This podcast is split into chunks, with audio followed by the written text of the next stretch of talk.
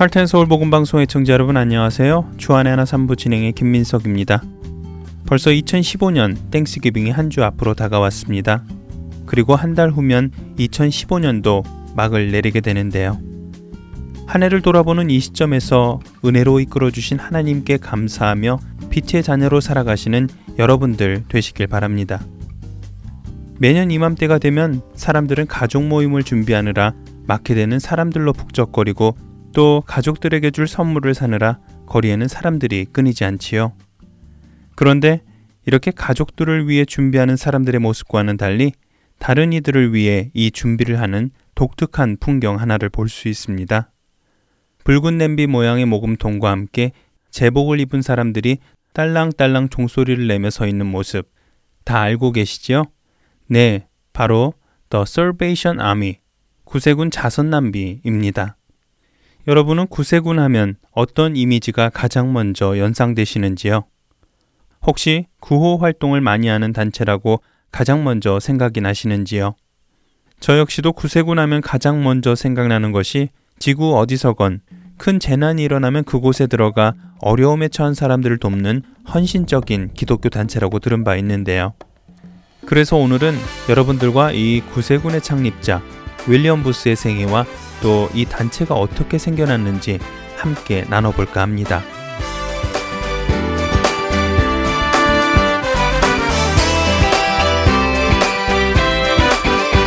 지금 나의 눈앞에 보이지 않아도 믿음만은 가지고 주 따라가죠 지금 내게 아무것 들리지 않아도 주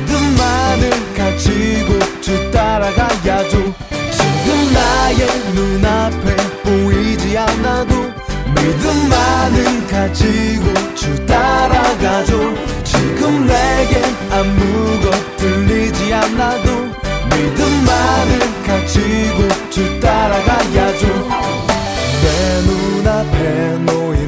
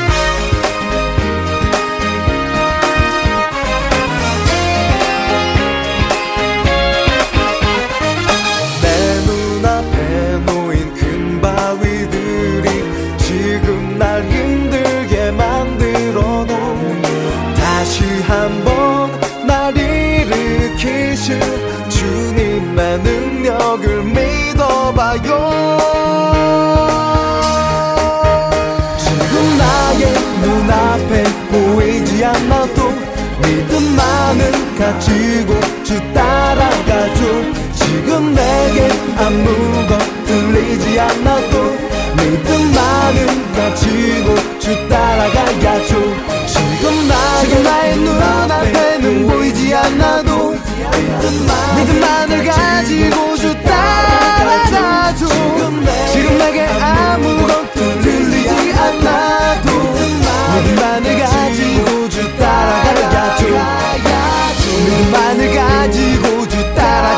가야죠 믿음만을 가지고 주 따라가야죠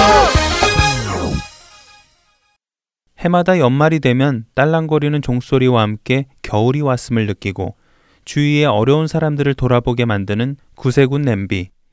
이 구세군을 처음 만든 사람은 바로 윌리엄 부스입니다. 구세군 창립자 윌리엄 부스는 1829년 영국 노팅엄 시내의 한 가난한 집안에서 태어났습니다. 가정 형편이 어려웠던 그는 13살 때 아버지의 사업이 파산하면서 다니던 학교를 그만두게 되고 가족의 생계를 위해 전당포에서 일을 하며 힘든 삶을 시작하게 됩니다. 더욱이 윌리엄의 가족은 종교라는 것을 모르는 사람들로 그가 기독교에 대해 아는 것이라곤 어린 시절 교회 뒷마당에서 놀았던 기억이 전부였지요. 그런데 그런 그에게 예수님을 인격적으로 만나는 결정적인 계기가 찾아옵니다. 1843년 윌리엄이 14살이 되었을 때 사업에 파산했던 그의 아버지는 중병을 얻어 집에 완전히 드러눕게 되는데요. 마침 구두수리공이며 감리교 교인이었던 사촌형이 예수님을 구주로 영접하지 않은 윌리엄 아버지를 안타까워하며 그가 죽기 전에 예수 그리스도의 복음을 전해야 한다며 매일같이 집을 찾아옵니다.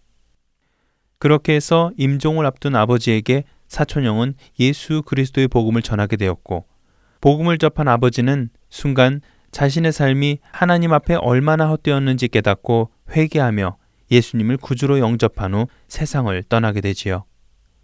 아버지의 죽음을 보며 죽음이라는 것을 생전 처음 본 윌리엄은 언젠가 자신에게도 올 죽음 앞에서 어떻게 살아가야 할지, 어떻게 하다 죽어야 하는지 고민하기 시작합니다. 바로 이때 윌리엄의 이런 고민을 안 사촌형은 예수 그리스도를 믿는 사람들에게는 죽음이 전혀 두려운 일이 아님을 전하며 그와 함께 교회를 나가 예배를 드리기 시작합니다. 또 그와 함께 성경 공부에 참여하여 말씀을 공부하기 시작도 하고요. 이렇게 복음을 전해 듣고 성경을 공부하게 된 윌리엄은 교회를 나간 지 얼마 되지도 않아 자신이 주님 앞에 죄인임을 뼈저리게 깨닫게 되고 뜨거운 회개와 함께 구원의 기쁜 소식을 전하는 주님의 군사가 되기로 마음을 먹습니다.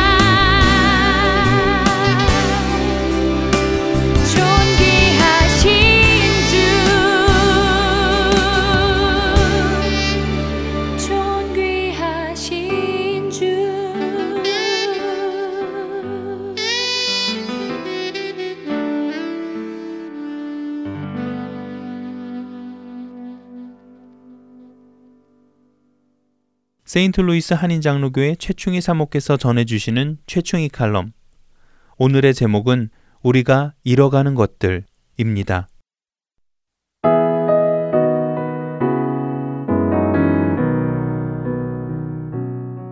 안녕하세요, 애청자 여러분. 지난 한 주간도 주 안에서 평안하셨는지요? 아, 오늘은 제가 여러분들에게요, 한 줄의 시와 글을 읽어 드릴 텐데요. 시를 한번 먼저 읽어 드리겠습니다. 들어보십시오. 내려갈 때 보았네. 올라갈 때 못 보았던 그 꽃. 음, 정말 한 줄의 짧은 시죠. 내려갈 때 보았네. 올라갈 때 보지 못한 그 꽃. 이 시는 고운이라는 시인의 시인데요. 이 짧은 한 줄의 시가 우리에게 주는 의미는 결코 간단하지가 않은 것 같습니다.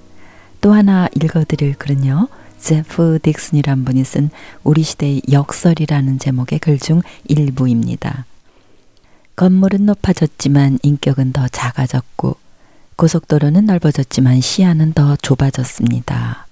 소비는 많아졌지만 기쁨은 더 줄어들었고 집은 커졌지만 가족은 더 적어졌습니다. 생활은 편리해졌지만 시간은 더 부족하고 가진 것은 몇 배가 되었지만 소중한 가치는 더 줄어들었습니다. 지식은 많아졌지만 판단력은 더 모자라고 약은 많아졌지만 건강은 더 나빠졌습니다. 달에 갔다 왔지만 길을 건너가 이웃을 만나기는 더 힘들어졌고요. 세계 평화를 이야기하지만 마음의 평화는 더 줄어들었습니다. 애청자 여러분들께서는 제가 방금 읽어드린 시와 글을 들으시면서요, 어떤 생각을 하게 되시는지요? 애청자 여러분들도 그러시겠지만요, 저는 이 글들에 참 많은 공감을 하게 되더군요. 인간의 과학 문명이 발달하면 할수록 이상하게도 우리들의 정신세계는 점점 더 황폐해지고 고갈되어 가고요. 많은 것을 소유하고 편안한 삶을 사는 인간의 삶이 더 행복해지고 풍요로워질 것 같은데 의외로 만족감보다는 뭔가 채워지지 않은 부족감과 허무감을 예전보다 더 크게 느끼며 산다는 것이 참 역설적이다 하는 생각을 하게 됩니다. 뿐만 아니라요, 앞에서 읽어드린 그 꽃이라는 시에서도 느낄 수 있는 것처럼요, 끊임없이 앞만 보고 달려가는 현대인들이 삶 속에 소중하고 아름다운 것들을 어쩌면 너무나 많이 놓치고 살고 있다는 생각을 떨쳐버릴 수가 없습니다. 아, 특별히 요즘 쏟아지는 그 정보의 홍수 속에서요, 다양한 스토리들을 접하며 살다 보니까 진중하게 사색하며 사고의 깊이를 더해가는 삶을 살기가 점점 더 어려워지는 것 같습니다. 한국의 TV 채널만 해도요, 예전에는 세 개가 고작이었는데요. 요즘은 케이블 TV 채널이 아마 수백 개는 된다죠. 어마어마합니다. 그래서 말인데요. 두 시간 동안 채널만 돌리다가 프로그램도 제대로 시청하지 못하는 경우가 허다하다고 합니다. 재미있는 내용이 나와도요. 더 재밌는 것이 있을까봐 채널 고정을 못하는 것이죠. 많은 이야기와 많은 정보들과 지식은 넘쳐나는데 너무 많고 넓어서 우리들이 지니는 깊이는 그만큼 얕아지는 경향이 있다는 것입니다. 넓기는 하지만 깊이가 없어지는 세대입니다. 가끔 자녀들의 집을 방문하는 성도님들의 이야기를 들어보면요.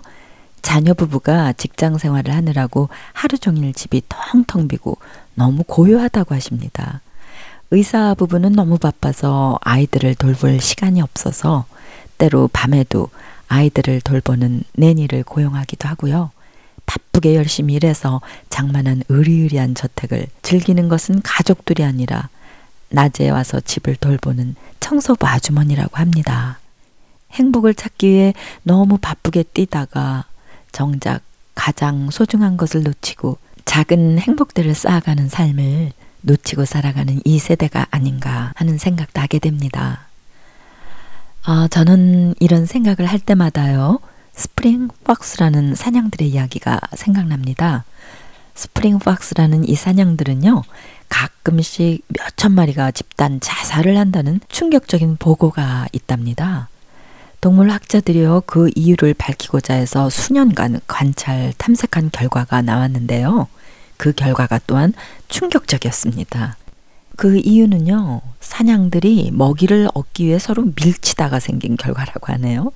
앞에 있는 사냥들이 풀을 뜯고 있는데 그 뒤에 도착한 무리가 뿔로 받으면서 자신들도 풀을 뜯어 먹으려고 앞에 있는 양들을 밀어낸답니다. 힘에 밀린 양들이 뛰기 시작하면서 그 뒤에 있는 양들도 영문을 모르는 채 놀라서 같이 뛰고요. 또 그 뒤에 있는 양들도 큰일이 난 줄 알고 함께 달리다가 속도에 가속이 붙어서 나중에는 그 속도를 줄일 수가 없어서 절벽이 앞에 놓여 있어도 그대로 달리다가 모두가 절벽 아래로 떨어져 몰살한다는 이야기입니다. 사냥들은 그렇게 필사적으로 달리면서도 자신들이 어디로 달려가는지, 왜 달려야 하는지 모르고 죽어라 달리는 거죠. 애청자 여러분, 사냥들이 집단으로 몰사하는 이유가 너무 충격적이라고 생각하지 않으세요? 그런데요, 저는 이 사냥들의 모습 속에서 삶의 방향과 목적, 그리고 우선순위를 놓치고 살아가는 어리석은 우리 인생들의 모습들이 어쩔 수 없이 교차되어 떠오르네요. 세상의 물살이 너무나 세서, 그리고 그리로 가는 사람이 너무 많아서 어떻게 빠져나올 수 있느냐고 변명 아닌 변명을 할 수도 있겠지만, 그러나 그 목적지가 영원한 죽음의 절벽이라면 이야기는 달라지겠죠? 정말 자신들이 이르게 될 그 마지막 정착지를 정확히 알고 있는 사람이라면 결코 그대로 같이 흘러가거나 사랑하는 사람들을 그대로 내버려 두지는 않을 것이기 때문입니다. 정신없이 가속이 붙어가는 삶의 궤도에서 어떻게 해서든 빠져나와 나를 돌아보고 그리고 또 주변을 살리게 될 것입니다. 마치 곧 멸망할 여리고성에 살던 라비 이스라엘 정탐꾼을 숨겨주는 다른 길을 택했고요. 가족 친지들을 구하기 위해서 전심 전력을 다했던 것처럼 말이죠. 애청자 여러분, 어, 저는 요즘 제가 읽었던 짧지만 가장 소중한 것이 무엇인가를 생각하게 해주는 이 글을 여러분들께 소개해드리므로 오늘 제 이야기를 마칠까 합니다. 한 엄마의 태중에 두 명의 아기가 있었습니다. 한 명이 나머지 한 명에게 물었습니다. 우리는 누구나 열 달이 차면 출산이라는 걸 하잖아? 그런데 넌 출산 이후의 삶을 믿니? 다른 한 명이 대답합니다. 왜? 당연하지. 출산 이후에는 분명히 무언가 있어. 아마 우리는 이곳에서 그 이후의 삶을 준비하고 있는 게 아닐까? 핫소리만. 첫째가 말했습니다. 출산 이후의 삶 따윈 없어. 이곳 말고 대체 어떤 종류의 인생이 있을 수 있단 말이야? 둘째가 대답합니다. 잘은 몰라. 하지만 여기보다는 꽤 맑을 거야. 어쩌면 우리는 두 다리로 직접 걷고 입으로 음식을 먹을지도 몰라. 아마 우리가 지금 이해하지 못하는 다른 감각들을 얻을 수도 있겠지. 첫째가 둘째의 상상이 가소롭다는 듯 비웃음을 머금고 대꾸합니다. 어리석은 생각이야. 걷는다는 건 불가능해. 입으로 음식을 먹는다고? 웃기는 소리. 탯줄이 우리에게 필요한 모든 영양분을 공급해 주잖아. 그렇지만 탯줄은 너무 짧아. 그러니까 출산 이후의 삶이란 논리적으로 불가능하다고. 둘째는 부드럽게 자신의 생각을 주장했습니다. 음, 내 생각엔 여기와는 전혀 다른 것이 존재하지 않을까? 아마 탯줄이 필요하게 되지 않을지도 몰라. 첫째가 강하게 부인합니다. 뭐? 그런 헛소리가 어딨어? 탯줄이 없이 어떻게 사니? 그리고 출산 이후의 삶이 있다고 치자. 왜 아무도 거기로부터 소식도 주지 않고 이곳으로 돌아오지도 않는 거지? 출산이 결국 인생의 끝이야. 출산 이후에는 그저 어둠과 침묵, 그리고 잊혀짐만이 존재한다고 출산은 우리를 어디로도 데려다 주지 못해. 둘째는 고심합니다. 음, 나도 잘 모르겠다. 하지만 우린 분명히 엄마를 만나게 될 거고, 엄마가 우리를 돌보실 거야. 엄마? 너 진짜 엄마를 믿어? 웃기는 소리 하지 마. 만약 엄마가 존재한다면 지금 엄마는 어디에 있는데? 엄마는 항상 우리 주변에 있어. 우리는 그녀에게 둘러싸여 있지. 우리는 그녀의 일부야. 엄마 안에 우리가 살아간다고. 엄마가 없이 이 세상은 존재하지도 존재할 수도 없었어. 둘째의 말을 듣자 첫째는 공허하고도 불만에 가득 찬 목소리로 말합니다. 나한텐 엄마가 안 보이는 걸. 그러므로 논리적인 단 하나의 결론은 그녀가 존재하지 않는다는 거야. 첫째가 이렇게 말하자 둘째는 조용히 생각에 잠겨 있다가 이렇게 부드럽게 그러나 확신 있게 말했습니다. 네가 만약 조용히 집중해서 들으려고만 한다면 엄마의 존재를 느낄 수 있을 거야. 그리고 위로부터 우릴 부르는 엄마의 사랑스러운 목소리도 들을 수 있어. 생각 없이 남이 달려가는 대로 향방 없이 무턱대고 따라 질주하는 삶. 그 끝이 어디인지를 우리의 삶이 이 땅에서 끝나는 날 머지않아 절감하게 될 것입니다. 크리스천인 우리 자신들조차도 우리가 믿음 안에 있는가 우리 자신을 시험하고 우리 자신을 확증해 보아야 할 때라고 생각합니다. 그 어느 때보다도 믿음으로 허리를 동여야 할 때입니다. 이제 머리와 입술로만이 아니라 우리들의 삶이 많은 사람들이 달려가는 그 넓고 편한 길을 벗어나 좁고 협착한 길을 선택해야 할 때가 온 것 같습니다. 지금도 예수님께서는 생각 없이 사망으로 돌진하는 인생 무리를 두 팔 벌려 막으시고 그 죽음의 절벽 끝에 서서 이렇게 선포하고 계십니다. 내가 곧 길이요 진리요 생명이니 나로 말미암지 않고는 아버지께로 올 자가 없느니라. 애청자 여러분, 다음 한 주간도 삶의 속도를 늦추고 올라갈 때 보지 못한 그 꽃을 발견하시는 소중한 매일이 되시기를 기도합니다. 저는 다음 이 시간에 다시 뵙겠습니다. 안녕히 계세요. 샬롬. Bye.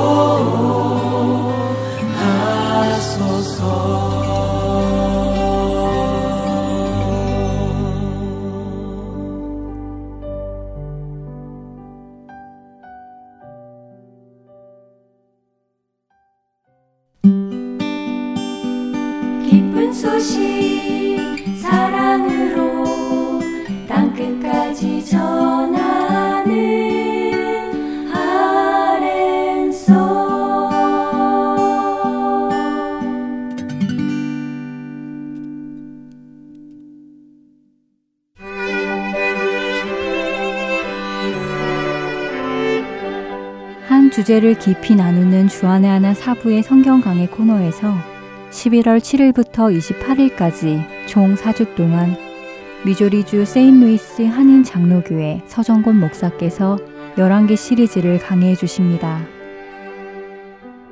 성경 강의 코너가 방송되는 주안의 하나 사부는 팟캐스트와 스마트폰 앱, 인터넷 홈페이지, 그리고 mp3 CD를 통해서 들으실 수 있습니다.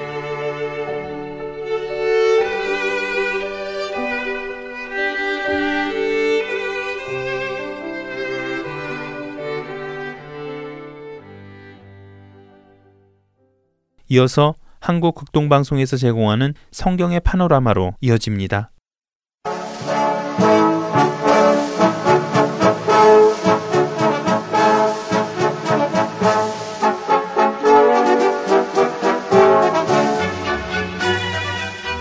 성경의 파노라마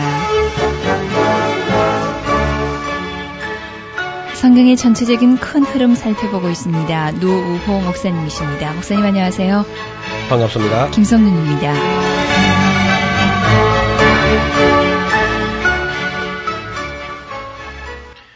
히브리서 내용을 오늘 좀 같이 살펴보지요. 네. 우리가 보통 히브리서를 내용을 다 알려고 하지 않고 요절 그저 한 몇 절을 맞아요. 사용하거든요. 예. 그 중에 뭐 한 세 절을 보통 씁니다. 그 세 구절인데 하나는 하나님 말씀은 살았고 운동력이 있어서 좌우의 날선 어떤 검보다 예리하다. 또 한절 있다면 이제 믿음은 바라는 것들의 실상이고 보지 못하는 것들의 증거다. 하는 구절 하나 하고 네. 또 이제 한 번 죽는 것은 정한 것이요. 그 후에는 심판이 있다. 세 구절을 아마 히브리서 안에서 요절이라고 해서 많이 외우는데요. 히브리서가 이제 정작 말하려고 하는 내용을 두고 말한다면은 우리가 그렇게 중요하다고 여기고 있는 요절이라는 것, 그 세 절다 네. 별로 그렇게 영향이 없습니다. 히브리서가 본래 말하려고 하는 그 목적을 두고 말한다면은 네. 그세 요절이라는 거 빼버려도 히브리서가 말하려고 하는 그 내용은 손상되지 않을 정도로 그건 그렇게 중요한 거 아닌데 놀랍게도 우리가 그 한 책을 전체로 보지 못하고 내게 그저 필요한 대로 어, 여기저기다가 이제 한두 절 잘라 쓰- 쓰고는 그런 습관이 우리에게 있는데 네. 극히 조심할 일이죠. 우리가 성경이 하나님 감동으로 기록되어서 영감된 말씀이라고 하면은 그 영감되었다 그 자체만 중요한 게 아니고 그 자체는 물론 중요하지만 그보다 더 중요한 것은 그렇기 때문에 한 절도 안 빠뜨리는 게 중요한 겁니다. 1장 1절부터 마지막 장 마지막 절까지가 다 영감된 것이라면은 그걸 다 알뜰하게 다 살펴서 그 영감된 목적이 무엇인가 무슨 말씀을 하시려고 그런 영감을 주셨는가 하는 것을 잘 살펴서 책을 한 권 한권 알뜰하게 이렇게 공부하는 게 매우 좋은 자세지요. 우선 그 히브리서 내용을 좀 이제 오늘 살펴보겠는데 히브리서를 다른 말로 하면 이제 하나의 비교 논문 형식이다 이렇게 말씀드릴 수 있습니다. 네. 비교 논문. 왜냐하면은 유대인들이 예수를 믿어 나오다가 다시 그 옛날 유대교로 돌아갔단 말이죠. 그럼 너희들이 옛날에 믿던 것이고 다시 돌아가려고 하는 그 유대교가 도대체 뭐며 우리가 믿는 다시 말하면 기독교, 예수를 믿는 이 복음을 믿는 거와 어, 어느 것이 더 우월하냐, 어느 것이 더 좋으냐, 더 나으냐, 더 진리에 가깝느냐, 야, 이런 부분을 비교하다 보니까 더 좋은, 더 나은, 더 아름다운, 무엇보다 더 어떠한 그런 이야기가 예, 끊임없이 이어지고 있습니다. 네. 그래서 맨 먼저 이제 유대인들이 그저 입만 열면 꺼내는 게 이제 선지자. 선지자가 이제 유대교 유선이라는 거죠.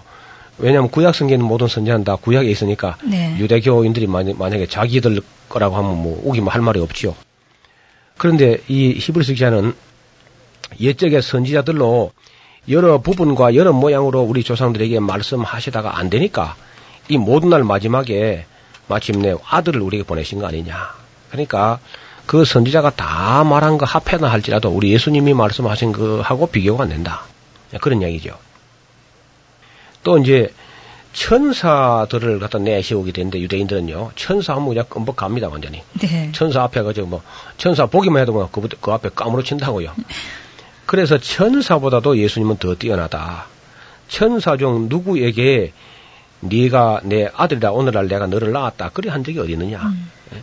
그리고 모든 천사들은 바람으로 그 사역자들로 그렇게 삼으시는 것인데 예수님을 믿고 구원 얻는 사람들을 도와주라고 그 보내심을 받은 사람이 천사 아니냐.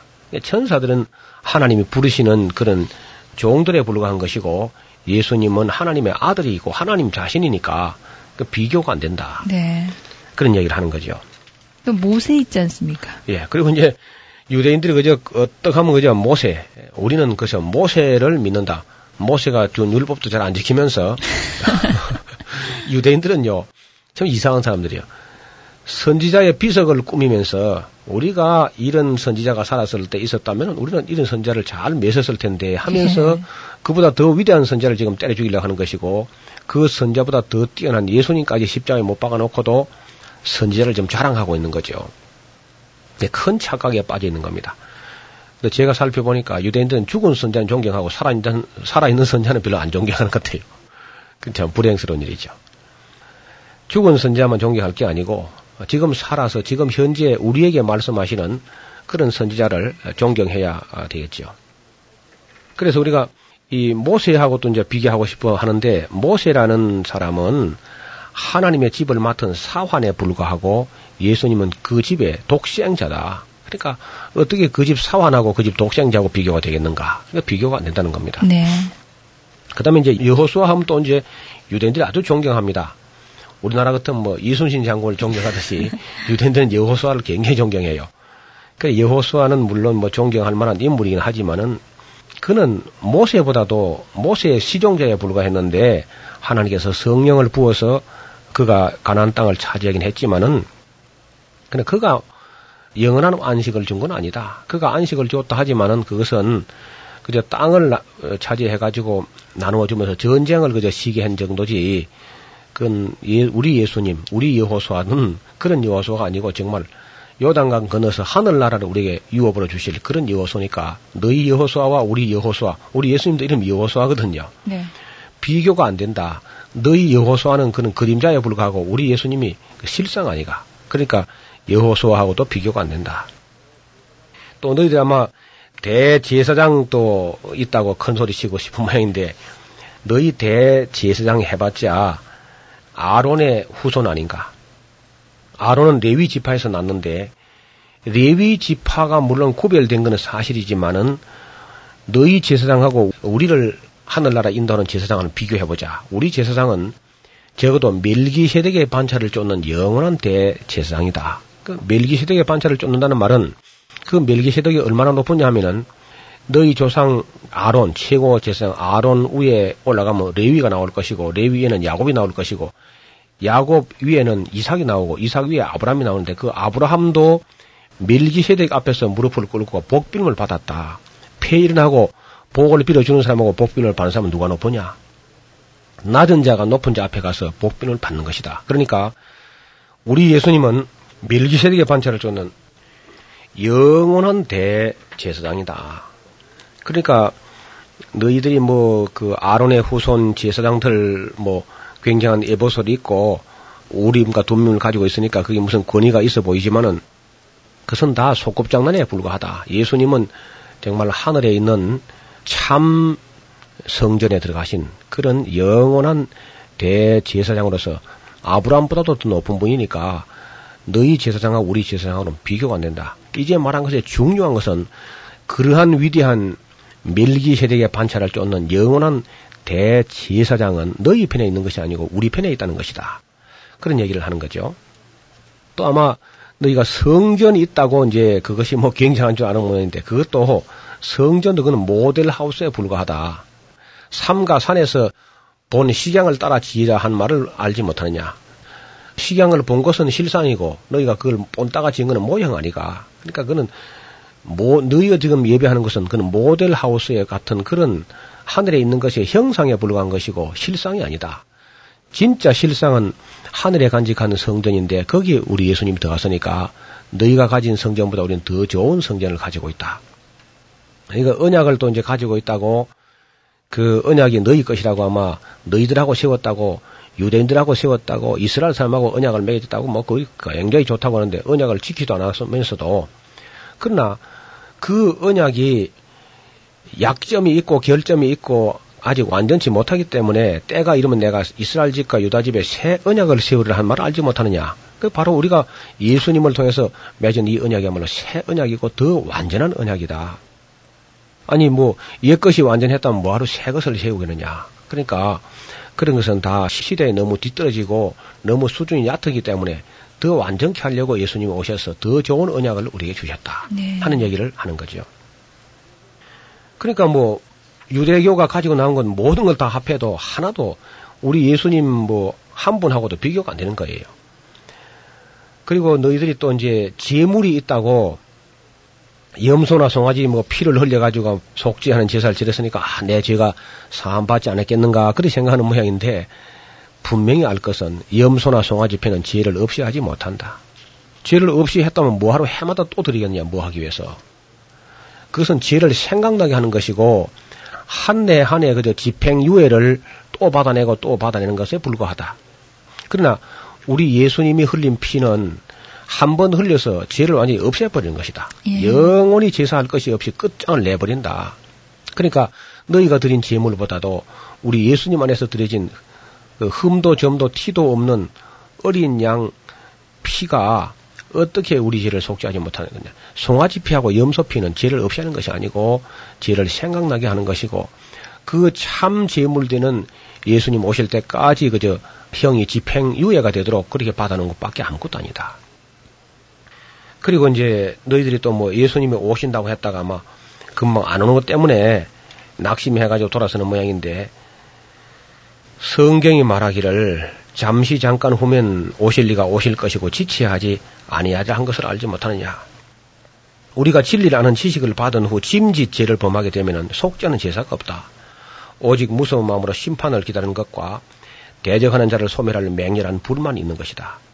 모세의 법을 피한 자도 두세 증인이 있으면 불쌍히 여김을 받지 못하고 죽었는데 하물며 하나님의 아들을 밟고 자기를 거룩하게 하는 언약의 피를 부정한 것으로 여기고 은혜의 성령을 욕되게 하는 자들이 당연히 받을 형벌이 얼마나 더 중하겠느냐. 너희는 깊이 생각해봐라. 원수 갚는 것이 내게 있으니 내가 갚으리라 하신 하나님 말씀을 듣지 못하느냐. 주께서 그 백성을 심판하리라 하신 말씀을 기억하지 못하느냐. 살아계신 하나님 손에 빠져들어간다는 것은 정말 무서운 일이다. 그런 얘기를 합니다. 그리고 또 이제 그 히브리서 기자가 아주 안타까운 마음으로 하는 말이요. 한 번 삐침을 얻고 하늘의 은사를 맛보고 성령에 참여한 바 되고 또 내세의 능력을 다 맛보고 하나님 말씀이 무엇인지를 다 알았던 사람들이 그리고 나서 다시 타락하게 되면은 어떻게 할 수가 없다. 음. 그런 새롭게 해서 회개하게 할 수 없다. 이는 하나님 아들을 두 번이나 십자가에 못 박는 일과 같은데 있을 수가 없는 일이다. 네. 그 땅이 위에서 내리는 비를 흡수해가지고 바가는 자에게 그 쓰기에 합당한 채소를 내면은 복을 받을 것이고 만약에 그런 온갖 은혜를 받았는데 가시와 은커기를 내게 되면은 저주함에 가까워서 마지막은 불사람이 되지 않겠느냐. 그래서 믿다가 타락한 사람들에 대한 위험을 경고하고 있는 것이죠. 그리고 이제 야고보서는 그동안에 어, 교회에서 그저 잘 안 가르쳐지고 또 뭐 인용하는 구절은 그저 제한된 구절 한두 구절만 인용하는 그런 우를 범해 왔는데요. 마르틴 루터도 이 야고보서를 좀 언짢게 생각했던 것 같아요. 그래서 뭐냐면은 야고보서가 믿음으로만 구원받는 것이 아니고 행함이 따라야 된다 하는 말을 하니까 그도 믿음 플러스 행함으로 구원받는가 하는 이런 인상을 심어줄 우려가 좀 있지요. 네. 근데 사실은 이제 야고보가 믿음 플러스 행함으로 구원받는 게 아니고 믿음은 믿음으로 구원받는데 그 믿음이 어떤 믿음이냐? 그것은 바로 행함이 있는 믿음이다. 즉 생명력이 있는 살아있는 믿음이다. 이것을 강조한 것인데 그러면 조금 어, 루터 같은 분도 오해가 좀 있었지 않나 그리 싶어요. 루터는 정말 위대한 학자고 또 굉장한 인물이긴 한데 야고보서에 대한 이해와 요한 계시록에 대한 이해는 좀 미진했던 것 같습니다. 그는 요한 계시록에 대해서도 얼마나 요한 계시록이 어려웠던지 요한 계시록은 그 단어 수만큼이나 수수께끼가 많은 책이다. 그렇게 어려워했고 야고보서에 대한 아주 소중한 것을 아마 조금 놓쳤던 것이 아닌가 그런 생각을 합니다. 사실 야고보서부터 이제 이어지는 야고보, 베드로, 요한 이런 책이 쭉 연결되겠는데요. 야고보는 참 믿음을 이야기합니다. 네. 이, 이 믿음도 이 거짓 믿음이 상당히 있습니다. 교회를 다니고 있으면서도 거짓 믿음이 있고 참 믿음이 있는데 사도 바울도 그 디모데의 마음 속에 심령 속에 있는 거짓 없는 믿음을 보고 싶어 한다. 그런 얘기를 씁니다.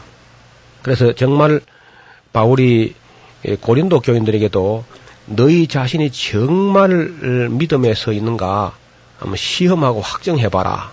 내가 정말 참 믿음을 가지고 있는가. 세상에 믿음이 무슨 참 믿음이 있고 거짓 믿음이 있는가 이렇게 생각할 수 있지만은 실제로 거짓 믿음이 있는 겁니다. 예를 들어서 어, 이스라엘 사람들이 하나님을 안 믿는 사람들이 아니죠. 믿기는 믿었는데 예수님 앞에서는 그들이 독사 이 자식들아 하는 말을 듣게 된 것이고 또 행함이 없는 믿음은 그 자체로 죽은 믿음이다 하는 말씀을 듣게 되는데 우리가 그동안에 뭐 믿음으로만 구원받는다 여기에 너무 그저 심취한 나머지 야고보서를 등한히 하는 건 참 큰 우를 범한 것이다 그렇게 생각합니다.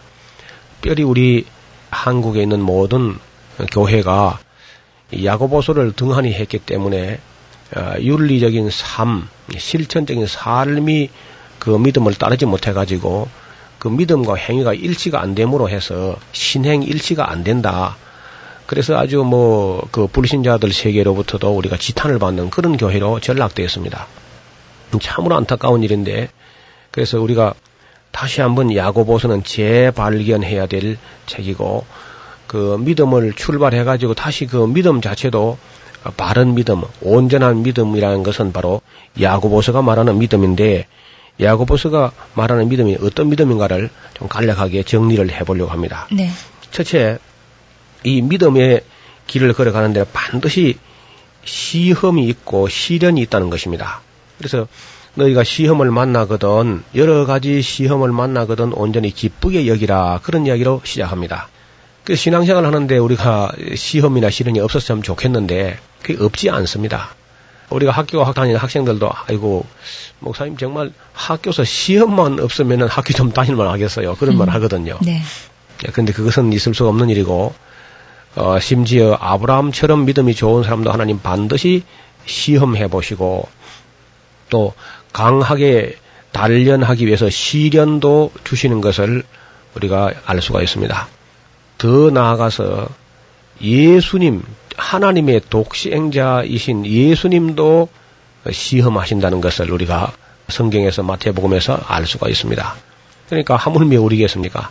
시험도 시련도 없는 믿음을 찾지 말고 시험과 시련에 반드시 따라오는 믿음 또 그것을 갖다가 피하려고 해서 피해지는 게 아닙니다. 그 다음은 늦추어지는 것이고 퇴보하는 것이지 그것이 없어지는 건 아니거든요. 그래서 반드시 시험과 시련에 옳다 인정함을 받는 믿음, 그 모든 유혹을 이기고 시련을 견디는 믿음, 이게 참 믿음이란 거죠. 네. 그래서 야고보는 행함을 강조하는 것이 아니고 그 행함 있는 믿음을 강조하는데 행함 있는 믿음, 참 믿음이 첫째는 시험과 시련을 능히 이겨내는 믿음을 첫째로 꼽습니다.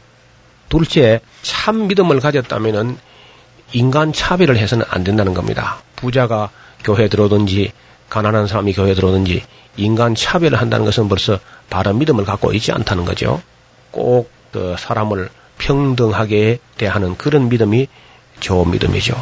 그리고 세 번째는 정말 윤리적 실천이 있는 믿음. 즉 윤리적 실천이라는 것은 언제나 세상에서 믿는 사람들이 믿음 때문에 이래저래 불이익 당하고 어려움 당하는 사람들이 있게 마련인데 그런 사람들을 구체적으로 돕는 긍휼을 베푸는 그런 믿음을 말하고 있습니다.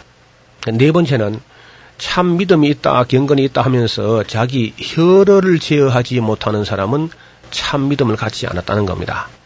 진정한 믿음을 가졌으면 그 혀, 그 입술과 혀를 다스릴 수 있어야 된다는 거죠. 그래서 그 굉장히 강조합니다. 이 혀를 제어하는 것. 만약에 우리가 예수를 믿는다, 잘 믿는다고 하면서도 해야 할 말, 하지 않은 말로 분별하지 못해가지고 그 어떤 성도의 감정의 상처를 입히거나 남의 자존심을 건드려서 교회를 어렵게 하거나 또한 그 혀가 제어되지 않아가지고 언제나 자꾸 말에 실수가 많은 사람들은 참 믿음이 아니고 많이 손질해야 될, 다듬어야 될 믿음이라는 거죠. 그 다음에 다섯 번째는 아주 겸손함과 온유한 믿음. 참 믿음을 가졌다면은 우리가 죄에서 구원받은 존재로서 겸손해야 됩니다. 하나님께서 교만한 자를 물리치시고 겸손한 자에게 은혜를 베푸신다는 것인데 이것은 뭐 신구약 전체를 관통하는 망고불변의 기독교의 진리입니다. 이것은 기독교 이외에서는 겸손을 강조하는 윤리가 없어요. 그, 저, 이슬람교 같은 데서는 복수할 능력이 없으니까 무슨 뭐 겸손하고 용서하고 하지 왜 그 복수할 능력만 있으면 왜 용서하고 겸손하고 온유하고 하겠는가. 이렇게 이제 약자의 비굴한 변명으로 이렇게 보는데 성경은 진리가 담긴 성경은 예수님 처음부터 나는 마음이 온유하고 겸손하니 내 멍에를 메고 내게 배우라. 예, 그렇게 말씀을 하셨습니다. 그 다음에 여섯 번째는 참 믿음을 가졌으면 기도를 바르게 한다는 겁니다. 이기적인 목적으로 기도하는 것이 아니고 정력으로 쓰려고 잘못 기도하는 것이 아니고 참 믿음에서는 참 기도가 바른 기도가 나오게 된다. 그래서 우리가 그 사람의 기도가 그의 곧 신앙이다 그런 말이 있습니다. 그 사람이 기도하는 것 내용을 들어보면은 그 사람의 신앙이 거의 가늠할 수 있다 그런 말이 있는데 아마 다 틀린 말이 아니겠지요. 바른 기도를 하는 그런 믿음을 가질 것을 말합니다. 일곱 번째는 결코 세상과 벗하지 않는 신앙, 세상과 짝하지 않는 신앙. 이게 어떤 사람들은 그저 하늘나라도 가고 세상도 즐기고 어, 이 둘 다 그저 추구하는 그런 경우가 생기는데 에, 결코 그건 바른 신앙이 아니죠. 우리가 만약에 세상을 사랑하게 되면은 하나님을 사랑하는 사랑은 현저하게 떨어지게 될 것이고 세속주의에 물들게 되면은 마침내 그 신앙은 파선을 당하게 될 겁니다. 또 우리가 세상적인 것, 물질적인 것, 정욕적인 것 이런 것을 자꾸 추구하게 되면은 우리 속에 거하게 하신 성령이 막 시기하고 질투하기까지 우리를 사모한다 그렇게 말씀하는 것입니다. 그래서 누구든지 세상과 자꾸 벗이 되고자 하는 사람은 그건 참 믿음을 가진 사람이 아니고 그 사람은 하나님과 스스로 원수되게 하는 그런 믿음을 가지고 있다. 그렇게 강조합니다. 이 소중한 말씀들이 야고보서 안에 있는데 우리는 그저 딱 한 절만 행한 없는 믿음이 죽은 것이다. 영혼 없는 몸이 죽은 가지고 한 절만 되게 사용. 물론 그 구절은 야고보서 전체를 대표하는 구절이라고 할 수는 있습니다. 그러나 그 아주 더 소중한 내용을 잘 가르치지 않는데 문제가 있다는 거죠. 꼭 이 일곱 가지를 가지런하게 해서 정리할 필요가 있습니다. 첫째는 시험과 시련을 반드시 이겨내는 믿음. 네. 그리고 절대로 사람을 차별하지 않는 믿음. 윤리적 실천, 사랑과 긍휼을 베푸는 그런 삶이 있는 믿음. 자기 혀를 제어할 수 있는 믿음, 그리고 겸손하고 온유한 믿음, 그리고 올바른 기도를 드릴 수 있는 그런 믿음, 그리고 어, 결코 세상과 벗하지 않는 그런 믿음을 꼭 가져야 할 줄로 믿습니다. 그리고 이제 이렇게 된 사람들은 이런 참 믿음을 가진 사람들인 경우에는요, 기도가 응답된다는 거죠. 그 네. 그 기도가. 그 증거가 이제 기도가 응답되는 것인데 엘리야가 바로 우리와 성정이 꼭 같은 사람이지만은 그가 기도하니까 3년 6개월 비가 오지 않기도 했고 또 기도한 적 비가 오기도 했었다. 우리의 기도가 왜 응답이 되지 않느냐 하면은 믿음을 갖고 있다 하면서도 윤리적 실천적 삶이 없기 때문에 여기 시험과 시련을 통과하지 않음, 않았거나 인간을 자꾸 차별하거나 행함이 없거나 혀를 제어하지 않거나 겸손하지 않거나 올바른 기도를 하지 않거나 자꾸 세상과 쫙 가려고 하거나 정력으로 쓰려고 잘못 구하거나 그렇기 때문에 우리의 기도를 다 망쳐 놓고 있는 것입니다. 그래서 올바른 믿음을 가질 것을 야고보는 말하고 있는데 이 야고보는 예수님의 친동생 야고보라고 말합니다. 이분은 그저 외부에 알려지기를 의인 야고보라고 믿지 않는 사람들 세계에서도 의인 야고보라 그렇게 별명이 붙을 정도로 참으로 경건하게 살려고 노력했고요. 심지어 이 사람은 그 처음에는 예수님을 잘 안 믿었다 그럽니다. 부활, 네. 예수님 부활하기 전에는요. 그래가지고 오히려 예수님을 염려할 정도로 예수님이 그 율법을 너무 그저 등한히 하는 것처럼 예수님이 율법을 등한히 한 게 아니고 그 바리새인들의 유전 어, 이상한 무슨 전통 이런 것을 좀 예수님께서 과감하게 무시해 버렸거든요. 이런 것 때문에 오히려 야고보가 동생들인 야고보가 예수님을 염려할 정도로 그렇게 경건한 그런 인물이었다 그래요. 수많은 사람들이 이 야고보 때문에 예수님께로 돌아오게 되었고 예루살렘 교회에서 아주 기둥같이 여김을 받는 그런 인물이었습니다. 나중에 이분은 순교하게 됐는데 사내들인에 끌려가 가지고 예수는 그리스도라고 끝까지 강변하다가 돌에 맞아서 순교했다고 전해져 있습니다. 이분은 이제 맨 처음 예루살렘 총회가 열렸을 때도 거기 아주 예루살렘 대표격으로 일하고 있는 그런 모습을 우리에게 보여줍니다. 야고보서는 우리가 성도들이 열심히 읽고 다 외울 만큼 읽어서 꼭 아까 말씀드린 참 믿음, 살아있는 믿음을 가지고 하나님을 섬기고 또 베드로가 말하는 이제 소망도 우리가 내다볼 수 있기를 주님 이름으로 축원합니다. 감사합니다. 성경의 파노라마 오늘 야고보서 살펴봤습니다. 노우호 목사님이셨습니다. 목사님 고맙습니다. 감사합니다. 김성윤이었습니다.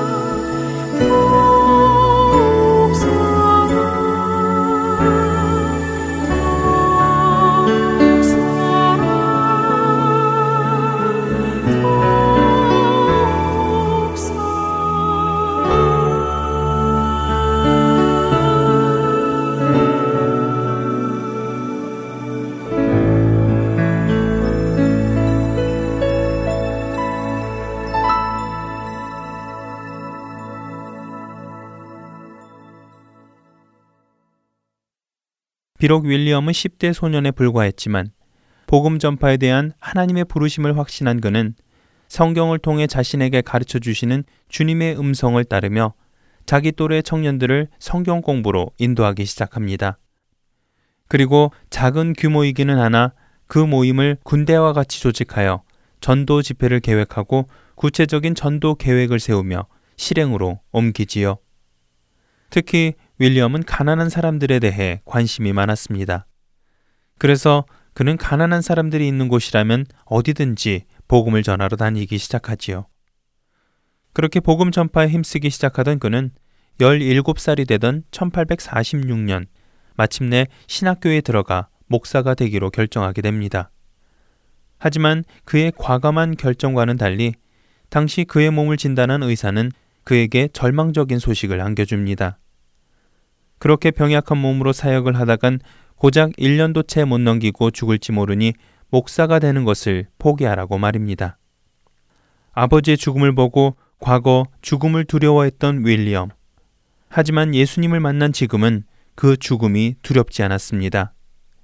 예수 그리스도의 희생과 부활하심으로 인해 예수 그리스도를 구주로 받아들임으로 우리는 하나님의 자녀로 영원히 살아갈 수 있다는 것을 윌리엄은 믿고 확신하고 있었기 때문이었습니다.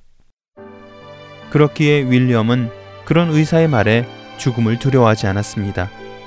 오히려 매일매일을 자신의 남은 모든 시간을 들여 자신이 경험한 복음의 기쁜 소식을 사람들에게 증거하였고 가난하고 어둠 속에서 살아가는 사람들을 찾아다니며 그들이 참 빛인 예수 그리스도를 바라볼 수 있도록 구제 사업을 시작합니다.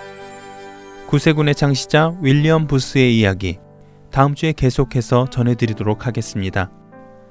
죽음을 이기신 예수 그리스도를 구주로 믿는 우리에게 두려울 것은 없을 것입니다. 한 주간도 담대하게 세상을 이기며 살아가시는 여러분이 되시기를 바랍니다. 진행의 김민석이었습니다. 여러분, 안녕히 계세요.